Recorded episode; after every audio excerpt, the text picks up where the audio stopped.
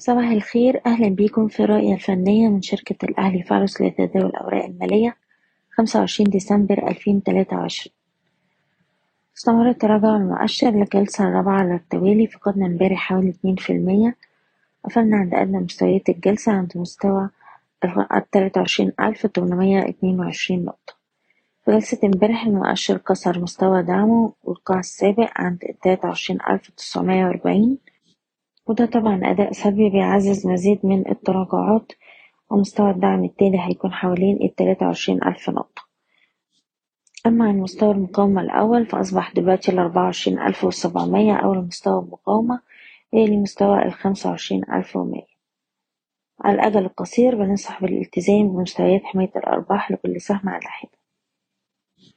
بشكركم بتمنى لكم التوفيق. إيضاح الشركة غير مسؤولة عن أي قرارات استثمارية غير متخذة بناء على هذا التسجيل.